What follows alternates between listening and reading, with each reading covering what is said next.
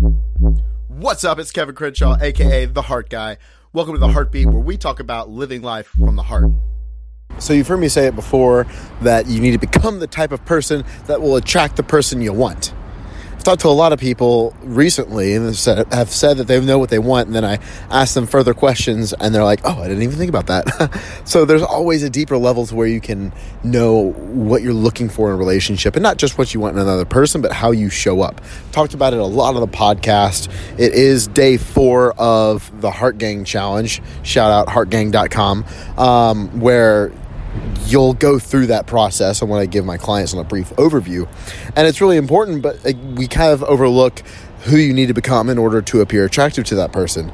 And you've heard me say it before, but I want to talk about it a little bit more because that's the core of what I do in my work with my clients.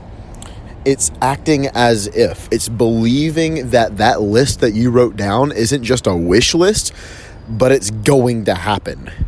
And then once you can fully like see it as reality, it's just not here yet.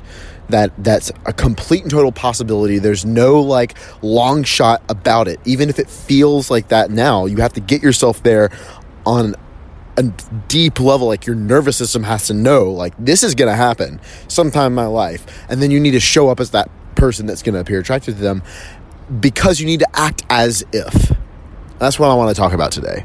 Because when you act as if, think about the law of attraction or attraction marketing, even, you get that. If you act as if, you'll have more confidence, I assume. You'll have more presence, more attractiveness about you. And it's not just in dating and relationships. This relates to business. If you act as if, like, if you guys have ever watched the movie um, Jobs about Steve Jobs, who started Apple, he there was a scene where he walks into the store and the dude was the first person to buy the computers and bulk to sell at his store, and he was just like so confident in everything. Then he twisted things around and then the guy was about to buy him like not order another case of them and all this stuff and he was like well wait until you see the second one. And all of his friends who were his employees at the time were like what second one? Like what second model? We didn't even talk about that but he was just like so certain in it because he saw the vision. That's kind of what you got to do with life because i believe one, life is one big improv game. So if it's improv and we're all kind of making it up as we go we might as well make up what we want and not what we don't. And that's where living in the moment can can at times be dangerous because if you're especially sad, you see that as it will never change. And if you see it as it will never change, you're projecting into the future what's happening in the current moment. That's a bad thing. It's good to have obviously a plan for the future, which is what we're talking about right now, and then acting and living in the present, having lessons from the past. That's how it all works together and keep it simple. Because uh, somebody asked me, I forgot even what I was saying, but somebody was like, Kev, is it really that simple?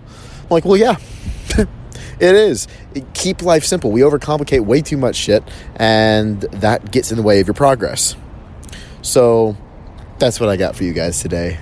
Hopefully, this helped. If it did, let me know. As always, go out there, put some heart into everything that you do today.